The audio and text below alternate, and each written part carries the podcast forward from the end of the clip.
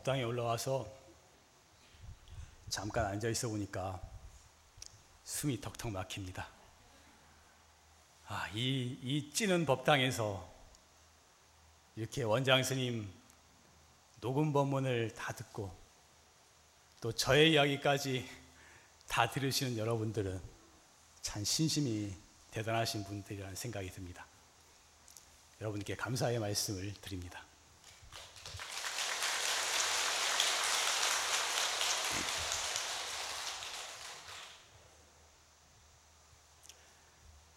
오늘 삭발을 했는데 날도 더운데 삭발을 하고 나니까 확실히 좀 시원합니다. 시원해 좀 시원해 보이나요? 네. 저는 삭발을 하면은 처음 출가해서 삭발했던 그 날이 종종 기억이 납니다. 처음에 머리를 깎을 때 얼마나 마음에 환희심이 생기는지 그, 그 환희와 기쁨을 잊지를 못합니다. 처음에 머리 깎던 날 거울을 보면서 내가 세세생생에 태어날 적마다 항상 머리 깎은 수행자의 모습으로 살리라 하는 그런 발언이 저절로 우러나왔습니다.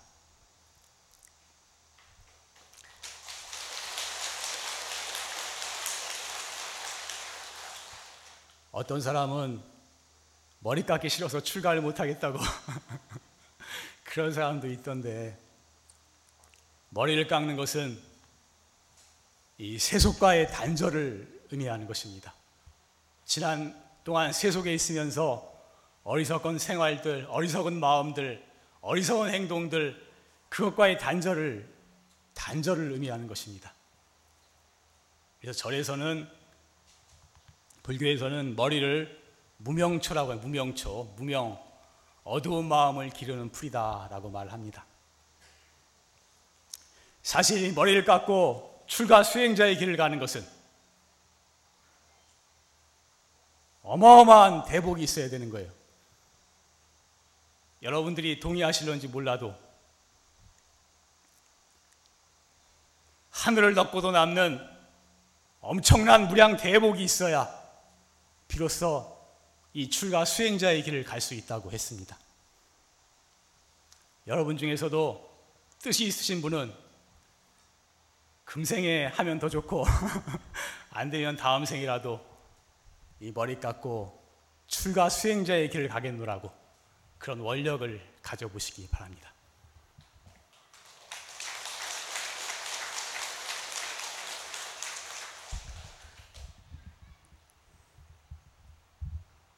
용화사 새벽 예불에 참석을 하면은 다들 참석을 해보셨겠지만 예불이 끝나면 시박 참회를 합니다. 시박 참회. 열 가지 죄업에 대해서 참회를 합니다. 다들 참석해 보셨죠? 네. 이게 조실 스님 때부터 수십 년간을 걸쳐서 내려온 전통인데 아마 매일같이 이렇게 참회를 하는 도량은 용화사가 전국에서 유일하지 않는가 저는 그런 생각을 하고 있습니다. 오늘은 참회에 대한 이야기를 하겠습니다. 참회에 대해서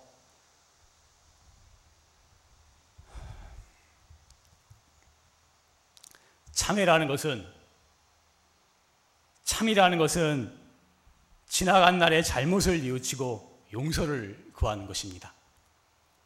회라는 것은 앞으로 그런 죄를 짓지 않겠다라고 다짐을 하는 것입니다. 그래서 참회라는 것은 지나간 날의 잘못을 뉘우치고 용서를 용서를 구하고 앞으로 다시는 그런 죄업을 짓지 않겠노라고 다짐을 하는 것이라고 할 수가 있는 것입니다. 세상 사람들은 다 행복하기를 바라고 뜻대로 다 이루어지기를 바랍니다. 그러나 현실은 현실은 뜻대로 이루어지지 않게 돼 있어요. 다들 뜻하는 대로 이루어지지 않고 많은 장애가 생기고 괴롭고 힘든 일이 끊이지를 않는 것입니다. 왜 인생이 뜻하는 대로 이루어지지 않는가? 왜 이렇게 장애가 만들, 많, 많고 어려운 일이 많은가?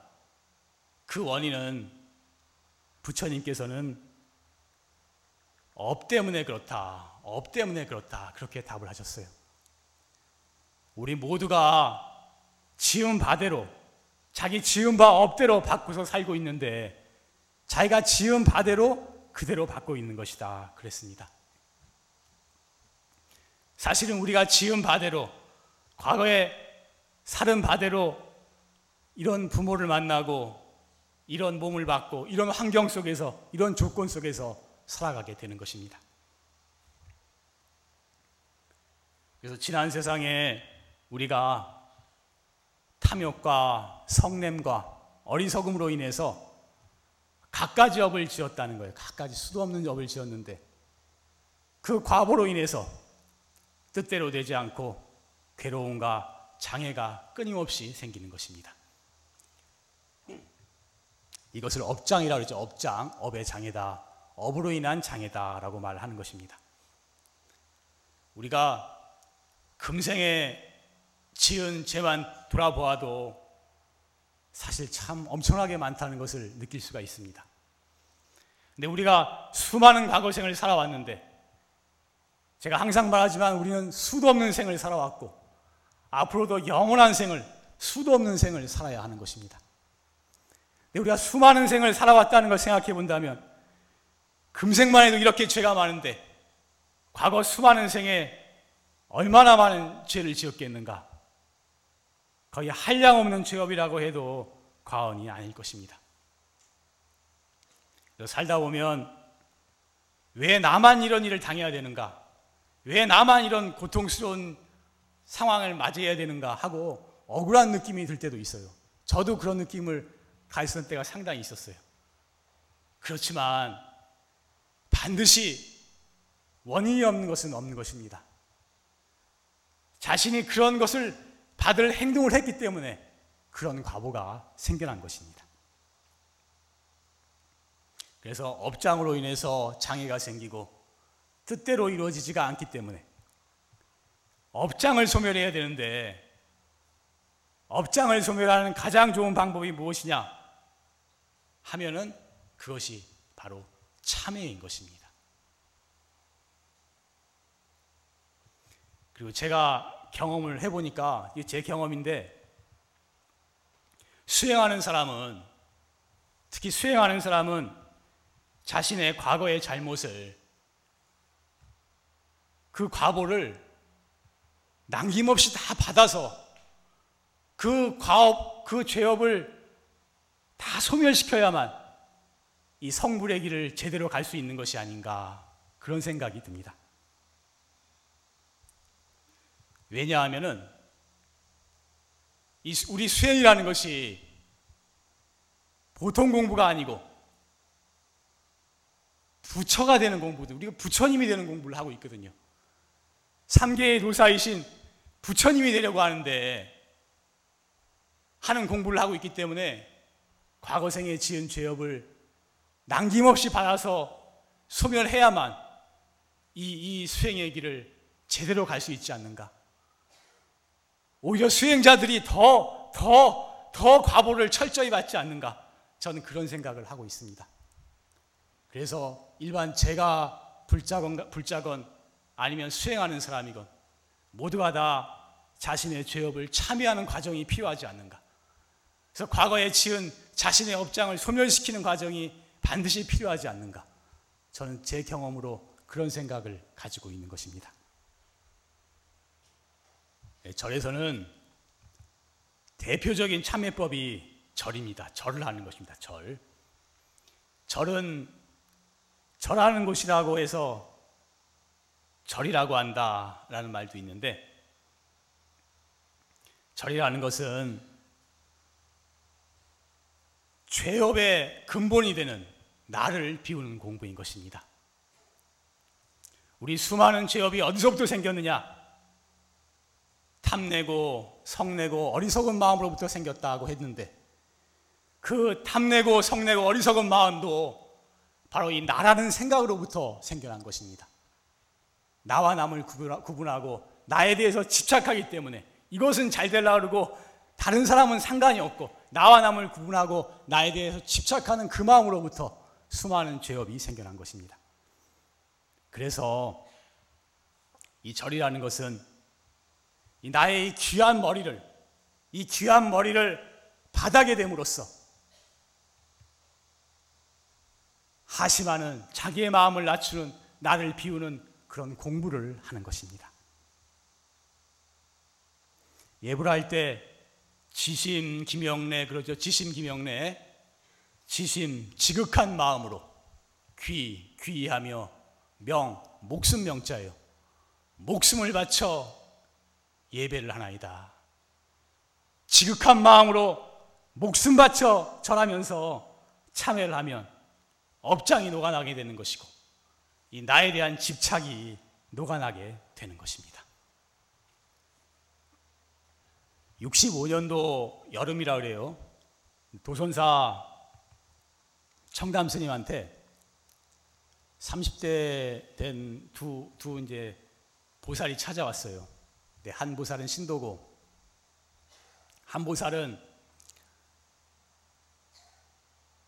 이제 그 신도가 데려온 분인데 병색이 가득하게 해서 왔어요. 그래서 이제 얘기를 하기를 자기는 절에는 안 나오는데 원래 이제 명문대학을 나와서 좋은 남편 만나서 아들, 딸 낳고 이제 부유한, 부유한 집안에 잘 살다가 2년 전에 자궁암 이제 판정을 받았대요. 그래서 지금은 자궁암 말기고 그래서 이제 아래로 막 피 고름을 나오고 그런데 이제 폐병 폐병 삼기고 위로도 또 각혈을 하고 그리고 아주 심한 위장병으로 밥도 먹을 수 없다고 그래서 죽을 죽을 날만 기다리다가 친구가 도선사 참회도량에서 참회하고 기도하면 이루지 못할 일이 없다라는 말에 솔깃해서 한번 이제 찾아와 뵀다고 지푸라기라도 잡는 심정으로 찾아와 봤다고 그렇게 말하더래요. 그래서 정담 스님께서 이제 불교의 인과론에 대해서 한참 설명을 하셨어요. 왜 이런 일이 생겼냐? 왜 이런 일이 생겼냐? 남들은 안 생기는데 왜 이런 일이 생겼냐? 이것은 반드시 원인이 있는 것이다. 다른 생명을 해치고 남에게 고통을 주었기 때문에 나에게 고통이 오는 것이다. 그래서 37일간, 21일간 참여하면서 기도를 해라. 하루 3,000배씩. 3천 배 하면 굉장히 힘든 것 같은데 해보면 또 할만합니다. 그래서 어떻게 시켰냐면은 절을 할 때 엎드리면서는 부처님 잘못했습니다. 이렇게 말을 하고 일어나면서는 일체의 생명을 사랑하는 아끼고 사랑하는 몸이 되어지리다 이렇게 발언을 하라 이렇게 시켰어요. 왜 일체 생명을 아끼고 사랑하는 몸이 되어지이다 이렇게 발언을 시켰는가를 생각해 보니까 이 불치의 병이라는 것은 불치의 병이라는 것은 거의 대부분 그 살생의 인가로부터 오는 것입니다. 이 병원에서 치료가 안 되는 불치의 병이라든지 희귀병, 이상한 병 있잖아요. 희귀병은 제가 볼 때 거의 거의 100% 인과로 인한 병이에요. 그 그것은 인과를 소멸하지 않으면 절대로 나을 수 없는 것입니다. 근데 대부분 이 병이라는 것은 살생의 인과로부터 오는 것입니다. 다른 생명을 죽이고 해쳤기 때문에 나의 몸이 망가지는 그런 과보가 생기는 것입니다. 그래서 일체 생명을 사랑 아끼고 사랑하는 몸이 되어지이다 이렇게 발언을 발언을 시키지 않으셨는가 싶은데. 그래서 그 보살이 절 열 번도 못할 몸이었는데 처음에 3천을 못하니까 10번 해보고 20번 해보고 108배 해보고 200배, 300배 해보고. 안 될 것 같았는데 쓰러지 쓰러지 다니 되더래요. 500배 하게 되고 1000배 하게 되고 3000배 하게 되고. 3000배씩 일주일 하니까 훨씬 몸이 좋아지는 게 느껴지고 2주일 하고 3주일 하고. 그러니까 굉장히 좋아졌대 3주일 하고 나니까. 그래서 이제 3주일 끝나고 나서 좀 절량의 술을 줄여서 꾸준히 기도를 했더니 그 불치의 병이 깨끗하게 낫는 그런 기적을 경험했다. 이렇게 말하고 있는 것입니다.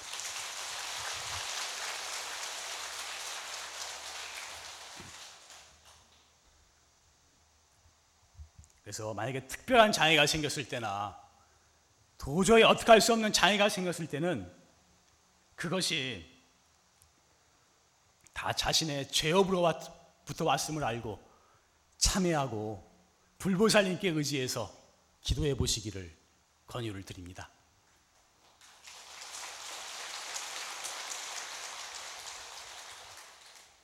부처님은 우주에서 가장 큰 힘이 있는 분이에요. 다른 종교들도 다 자기네 자기네 교주가 자기네 신이 제일 힘이 있다 그러지만 저는 이 부처님께서 온 우주에서 가장 힘이 있는 분이라는 것을 믿습니다. 왜냐하면 온 우주 만물의 근원인 우리의 마음자리를 깨달아서 그 무한한 마음자리를 마음대로 쓸 수 있는 경지에 이르렀기 때문에 가장 큰 힘을 가지신 분이고 또 불보살님은 모든 생명을 다 내, 내 몸처럼 아끼는 대자비심을 갖추신 분입니다. 그래서 어려운 일이 있을 때 부처님께 지극한 마음으로 참여하고 기도하면 반드시 불보살님의 가피가 있는 것입니다. 불보살님의 위신력과 가피를 믿고 어려운 일이 있을 때 불보살님께 의지하시기를 바랍니다.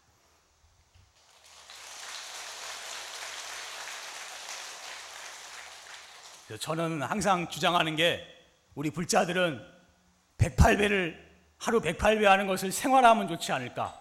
108배 생활화. 108배 매일 하시는 분들 많을 거예요. 우리가 108배를 매일 하게 되면 참 장점이 너무나 많은 것입니다. 108배를 하게 되면 참여하는 마음이 생기고 하심하는 공부가 되는 것이고 업장이 업장이 소멸되게 되는 것입니다. 그래서 장애가 없어지게 되는 것이고 신심이 증장되고 불보살림의 가피가 있는 것이고 건강도 좋아지게 되는 것입니다.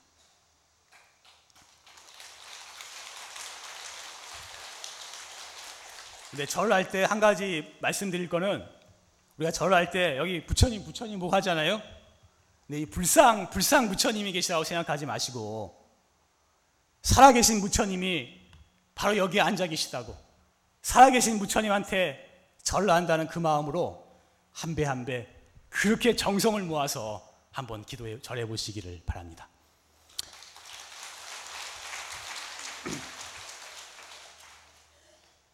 그래서 만약에 108배가 너무 힘들다.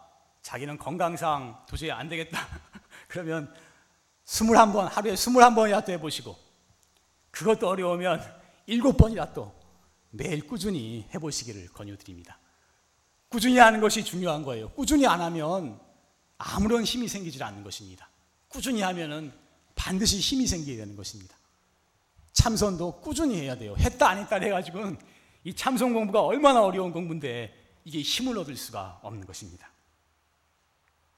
그리고 영 절을 못하는 분은 한 부처님 관세음보살이나 서가모니 부처님이나 뭐 아미타불이나 한 부처님의 명호를 부르면서 일심으로 참여하고 기도하는 것도 좋은 방법이 되리라고 생각을 합니다. 저는 참선 수행자고 참선을 가장 중요한 수행법으로 생각하지만 이때로는 기도하고 절하고 염불하고 이런 것들도 상당히 필요하다고 그렇게 생각을 하고 있는 사람입니다. 이런 것들이 우리가 참선 수행을 하는데도 상당한 도움을 줄 수가 있다고 그렇게 생각을 하는 것입니다.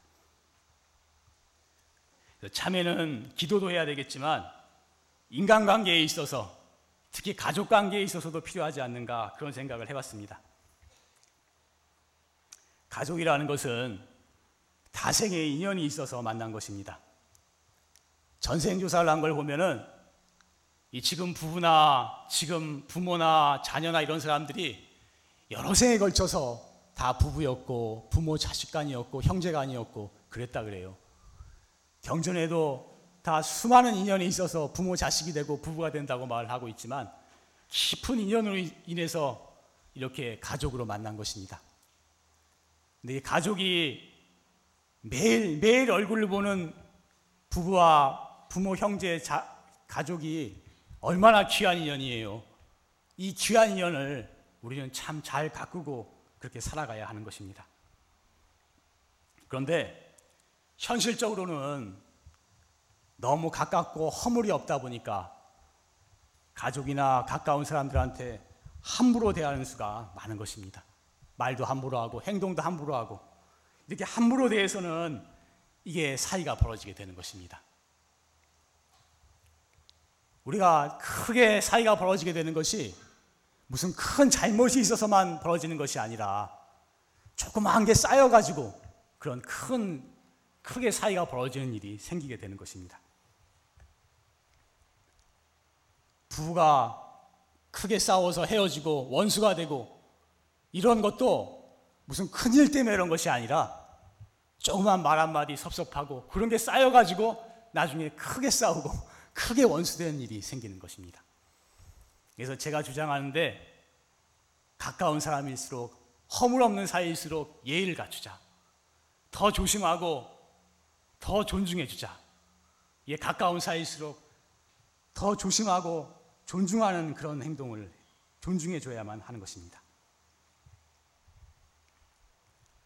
그래서 가까운 사이, 허물 없는 사이에게도 자기가 잘못한 것이 있으면 주저없이 잘못했다고 용서를 빌 수가 있어야 하는 것입니다. 이것이 참회인 것입니다.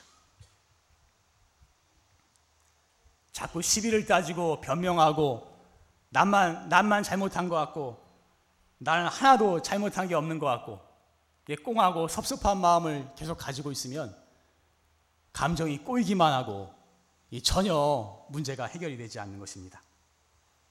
그럴 때 분명히 돌이켜 보면 자기가 잘못한 점이 있어요. 자기 잘못이 있기 때문에 감정 상하는 일이 생기는 것입니다. 그래서 생각을 돌이켜서 내가 먼저 잘못했다라고 말할 수 있는 사람이 용기 있는 사람인 것입니다. 그 잘못했다고 하는 그런 말 한마디가 상대방과 내 마음의 응어리를 풀어주는 것이고 이 두 사람 사이에 보이지 않는 업장까지도 업보까지도 풀어주게 되는 것입니다. 저는 그래서 이 대인 관계에 있어서 마음을 넓게 쓰는 연습을 했으면 마음을 넓게 쓰는 공부를 했으면 하는 생각을 종종 하곤 합니다. 우리 마음이라는 것이 좁게 쓰면은 바늘 끝도 바늘 끝도 용납을 못하는 것입니다. 그렇지만 우리 마음을 넓게 쓰면 한없이 넓어져서 온 우주를 포용하고도 남는 그런 넓은 마음이 될 수가 있는 것입니다. 우리가 자꾸 마음을 좁게 쓰면 자꾸 좁아져서 한없이 옹졸한 사람이 돼요. 그럼 그 사람은 자기도 스트레스를 많이 받고 남들로부터도 대접 못 받고 참 불행한 사람이 되는 것입니다. 그러나 자꾸 마음을 넓게 쓰다 보면, 보면 부처님처럼 넓고 넉넉한 마음을 가질 수 있게 되는 것이고 부처님 같은 넓은 인격을 갖출 수가 있는 것입니다. 그래서 꽁하는 마음이 생기고 옹졸한 마음이 생기고 남을 용납하지 못하는 좁은 마음이 생길 때 바로 그 순간 한 생각 돌이켜서 야 이때 마음을 넓게 쓰는 공부를 하자 이게 큰 수행인데 그래서 다른 사람을 이해하고 다른 사람을 용납할 수 있는 넓은 아량을 갖추는 식으로 마음을 돌리는 공부를 할 수 있었으면 좋겠다 그런 생각을 가지고 있는 것입니다.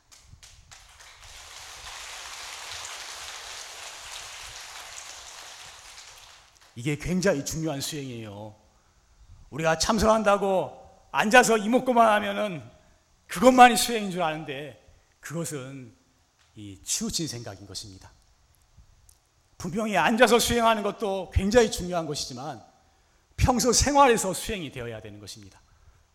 아상이 꽉 차 있고 나라는 생각이 꽉 차 있고 나에 대한 집착이 이렇게 강한데 어떻게 화두가 제대로 들어갈 수가 있겠어요? 우리는 이 앉아서 수행하는 게 다르고 평소 생활하는 게 다르고 그렇게 되어서는 안 되는 것입니다. 생활과 생활과 수행이 일치되어야 하는 것입니다. 생활 속에서 수행이 이루어져야 하는 것입니다. 이, 이 평소에 마음을 넓게 가지는 수행이 얼마나 나를 비운 큰 수행인지 모르는 것입니다. 한번 따라해 봅시다.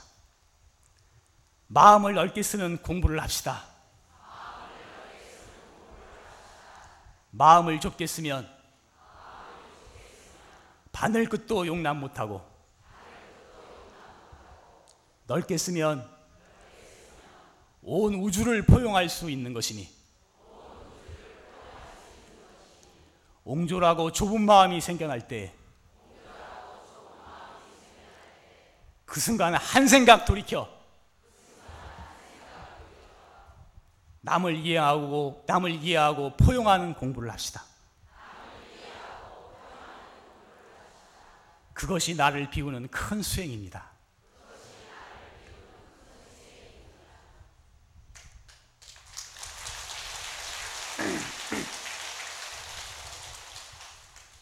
절에 나오고 이런 법문을 듣고 참선하는 사람은 뭔가 남과 달라야 하는 것입니다.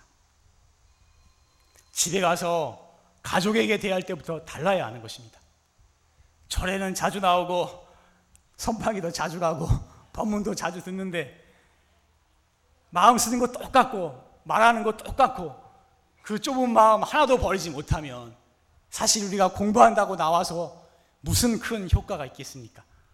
그래서 제가 이런 말을 하는 것은 이 분명히 우리 공부하는 사람은 마음 쓰는 것이 달라야 된다는 것을 말씀드리고 싶어서 하는 것입니다.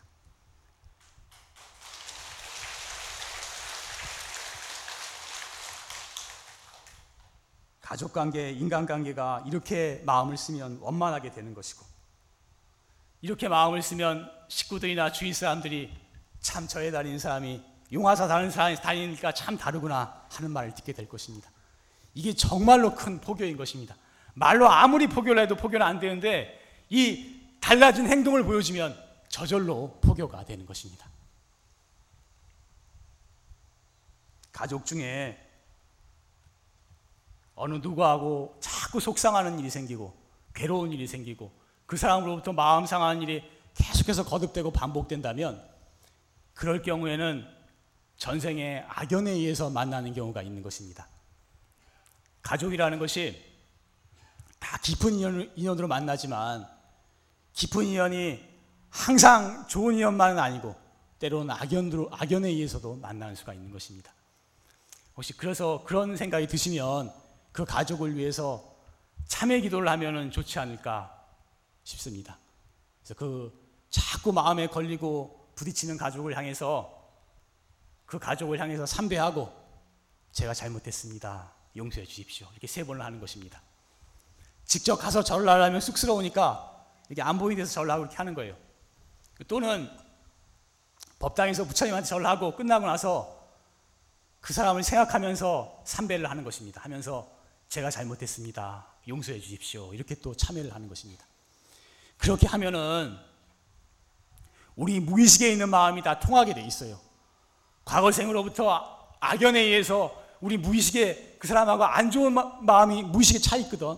그것이 원인이 돼서 자꾸 자꾸 사이가 벌어지고 괴로운 일이 생기는데 이제 자꾸 참여를 하게 되면 보이지 않더라도 그 무의식에 있는 그 마음의 매듭이 풀어지게 되는 것입니다.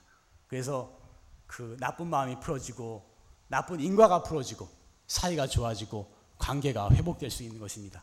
이 방법은 여러 사람 여러 큰 스님들이 시키신 방법이고 이런 방법을 써서 다들 많이들 효과를 본 방법입니다. 그 사람한테 참여를 하면 그, 그 나쁜 매듭이, 매듭이라든지 나쁜 인연이 풀어지게 되는 것입니다.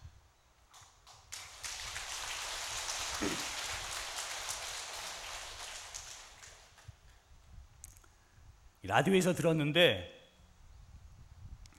김, 김규환 명장인가 하는 분을 들었어요. 들었는데 그분이 무슨 큰 기업에 정밀 가공 기계를 만드는데 무슨 세계적인 특허를 수십 개를 가지고 있대요.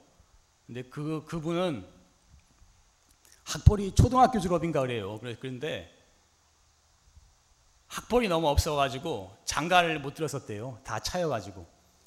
근데 이제 어느 어느 여자가 허락을 해서 결혼을 했는데 그분이 이렇게 내조를 잘했다 잘했다 그래요. 근데 그 여자분이 이제 이제 불자였는데 집에서 기도도 많이 하고 사경도 많이 하고 그랬었대요. 근데 어느 날 부인이 남편한테 돌아오니까 남편한테 큰 절을 하더래요. 큰 절을 하면서 당신은 저에게 하늘보다도 귀한 분이라고 그러면서 큰 절을 하더래요. 아 이거 왜 그러냐고 이제 쑥스러워서 그러지 말라고 그랬는데 또 자꾸 절을 하더래요. 절밖에 너무 미안해서 이제 자기도 맞절을 했대요. 맞절을 하기 시작했대요. 맞절을 했는데 그러다 보니까 가족끼리 다 맞절을 하게 됐대요. 그러다 보니까 가족끼리 다 맞절을 하니까 가족이 서로 서로를 존중하게 되고 서로 서로 그 조심하게 되고 서로 서로 위해 주게 되고 가족이 그렇게 화목하게 되었다. 아, 이건 이제 라디오, 라디오에서 들은 얘기예요. 그래서 참 이것도 참 좋은 방법 중에 하나구나 하는 그런 생각을 했습니다. 참회를 꾸준히 하게 되면 우리의 인격이 변화됩니다. 사람 마음이 넓어지고 남을 이해하게 되고 미워하는 마음이 줄어들고 이렇게 인격이 변화돼요. 누구든지 참회를 하면 바뀌게 되는 것입니다. 그래서 다른 사람에서 다른 사람하고 살 때 분명히 다른 사람이 잘못한 것 같고 저 사람은 끝까지 안 바뀔 것 같고 저 사람을 미워하고 원망하는 마음을 가지게 되는데 이럴 때 내가 먼저 참여하고 내가 먼저 변해야 하는 것입니다. 다른 사람 변하기를 기다려서는 해결이 안 돼요. 이 수행하는 사람은 뒤돌아보면 자기가 분명히 잘못한 것이 있으니까 자기가 먼저 참여하고 자기가 먼저 바뀌면 상대방이 따라서 바뀌게 되는 것입니다.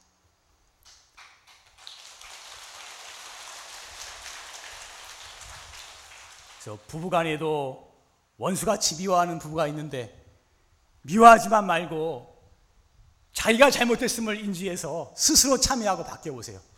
그러면 남편이나 아내도 틀림없이 바뀌게 되어 있습니다. 직장 동료나 상사도 그렇게 안 바뀔 것 같고 미워, 미워, 미워 보이지만 분명히 돌아보면 내가 잘못한 점이 있어요. 내가 참여하고 내가 먼저 바뀌어보면 분명히 상대방도 따라서 바뀌게 되는 것입니다. 따라해 볼까요? 내가 먼저 변하면 상대방도 따라서 변한다. 그래서 수행하는 사람은 남이 변하기를 기다리기 전에 남을 탓하기 전에 내가 먼저 변함으로써 상대방을 변화시키는 그런 방법, 방, 방식으로 나아가야 되는 것입니다. 지금까지는 몸으로 하고 마음으로 하는 행동으로 하는 참회를 말했는데 이것은 절의 불교에서 사참이라고 사참 일사자 몸으로 마음으로 입으로 하는 참회를 사참이라 그래요. 근데 불교에는 이참과 사참이 있는데 이참이 있어요. 이참이라는 건 뭐냐면 이치 이자 이치로서 진리로서 참회를 하는 것입니다. 진리로서 이건 무슨 뜻이냐면은 죄라는 것은 본래 본성이 없다는 거예요. 죄는 실체가 없어요. 죄무자성 종신기 심양멸시 죄욕망 들어보셨죠? 죄무자성 죄는 자성이 없으니 실체가 없으니 종신기 마음으로부터 생겨난 것이다. 심양멸시 죄욕망 마음이 없어지면 죄 또한 없어지리라 그랬어요. 근본은 다 우리 번뇌망상으로부터 우리의 마음으로부터 죄가 생겨났기 때문에 우리의 마음 이 망념을 없애버리면 죄도 일시에 없어지는 그런 도리가 있다는 것입니다. 불교에서는 이 인생을 꿈이라 그래 꿈 일장춘몽이라 그러죠 꿈 꿈이라 그래요. 오늘 원장 스님 법문에도 인생을 꿈이라고 이렇게 말씀하신 것 같은데 금강경에도 보면 일체 유의법이 여몽환포영이라 들어보셨죠? 일체에 함이 있는 법이 우리의 생활하는 모든 법이 여 몽 꿈몽자 꿈 같고 환 환상 같고 포 물거품 같고 영 그림자 같다 그랬습니다. 이 현실이 우리 꿈만이 꿈이 아니고 우리 지금 이 현실이 다 꿈이고 환상이라는 거예요. 과학적으로도 지금 우리의 현실이 꿈이라는 것이 많이 증명이 되고 있다, 있다고 합니다. 제가 들었는데 여러 가지로 지금 우리 현실이 다 꿈이라는 것, 환상이라는 것이 많이 증명이 되고 있다 그래요. 그래서 다른 모든 종교나 사상은 꿈속에서 꿈속에서 잘해보자는 거예요. 꿈속에서 꿈속에서 어떻게 하든지 잘해보자는 거예요. 그런데 불교는 어떤 것이냐면 이 꿈 자체를 다 깨버리는 거예요. 꿈 자체를 깨버리고 일체에 걸림없는 대자유를 얻자는 것입니다. 이게 다른 종교와 사상하고는 완전히 차원을 달리하는 거예요. 다른 모든 것들은 다 꿈속에서 어떻게 잘해보려고 애쓰는 것이고 불교는 꿈 자체를 완전히 깨버려서 이 모든 것에 걸림이 없는 자유를 얻는 그런 공부를 하자는 것입니다.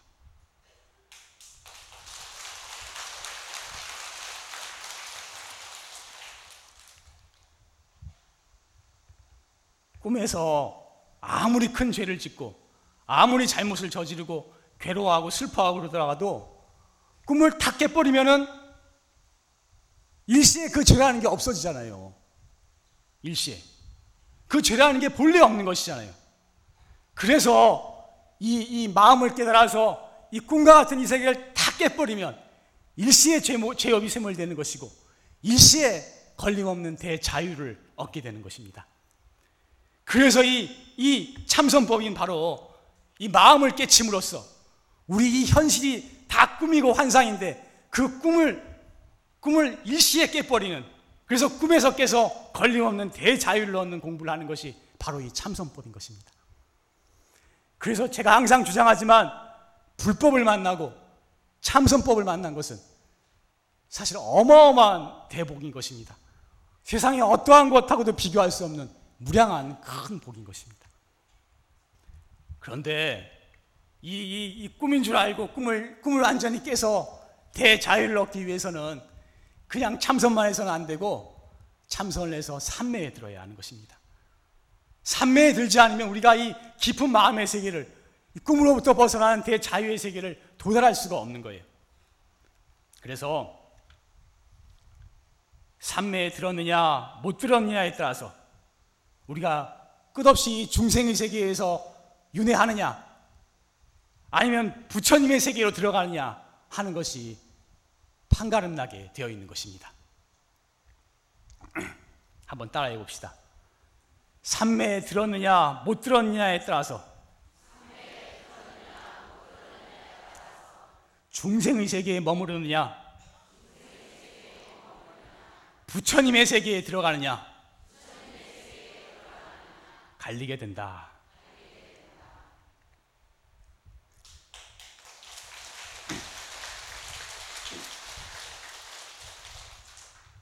특히 화두산매의 힘이 힘은 엄청나게 강하기 때문에 잠깐만 이 화두 우심산매에 들기만 해도 중생의 어리석고 어두운 마음이 근본적으로 녹아나게 됩니다. 헐떡이고 나를 내세우고 이기적이고 슬퍼하고 괴로워하고 그 안은 어리석고 어두운 마음들이 이 산매에 들므로써 순식간에 녹아나게 되는 그런 그런 경계가 있는 것입니다. 그러므로 우리가 이 근본적인 참여를 하려면은 마음을 깨닫서 이 꿈을 깨는 이 공부를 해야 되는 것이고 산매에 들도록 노력을 해야 하는 것입니다. 그래서 오늘 좀 약간 두서없이 이야기를 했는데 요약을 해보면 참회라는 것이 다른 것이 아니고 항상 자기 자신을 돌아보고 반성하고 다시는 잘못을 범하지 않겠다고 노력을 하는 것입니다. 그래서 우리가 그런 참회의 마음을 가지고 참회 기도도 하고 참회하면서 살아가면 우리의 업장이 높게 되는 것이고 장애가 없어지는 것이고 마음이 넓어지고 인격을 갖추게 되는 것입니다.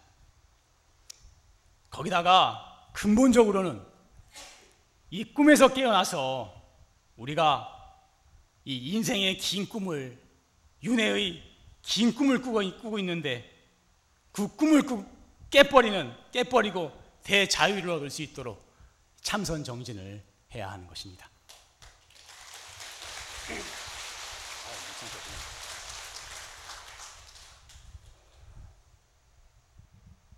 반야신경 끝구절에 보면은 아제 아제 바라 아제 바라승 아제 모지사바겠죠. 무슨 뜻인지 다 아시죠? 뭐 가세 가세 어서 가세 피안으로 이 열반의 세계 깨달음의 세계로 어서 가세 깨달음이여 이루어지이다 뭐 이런 뜻이라고 그래요. 그래서 그 마지막 아제아제 바라제 부분을 창을 하고 마칠까 합니다. 제가 오늘 목이 좀 안 좋은 게 이걸 악을 쓰면서 연습을 좀 했는데 이 목이 이 상태가 안 좋아요. 그래서.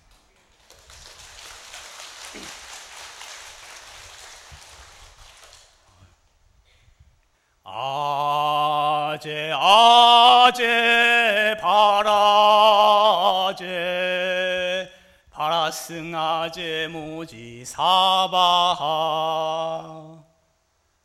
우리 모두 다 같이 이 깨달음의 세계로 어서 빨리 가게 되기를 바랍니다. 성불하십시오.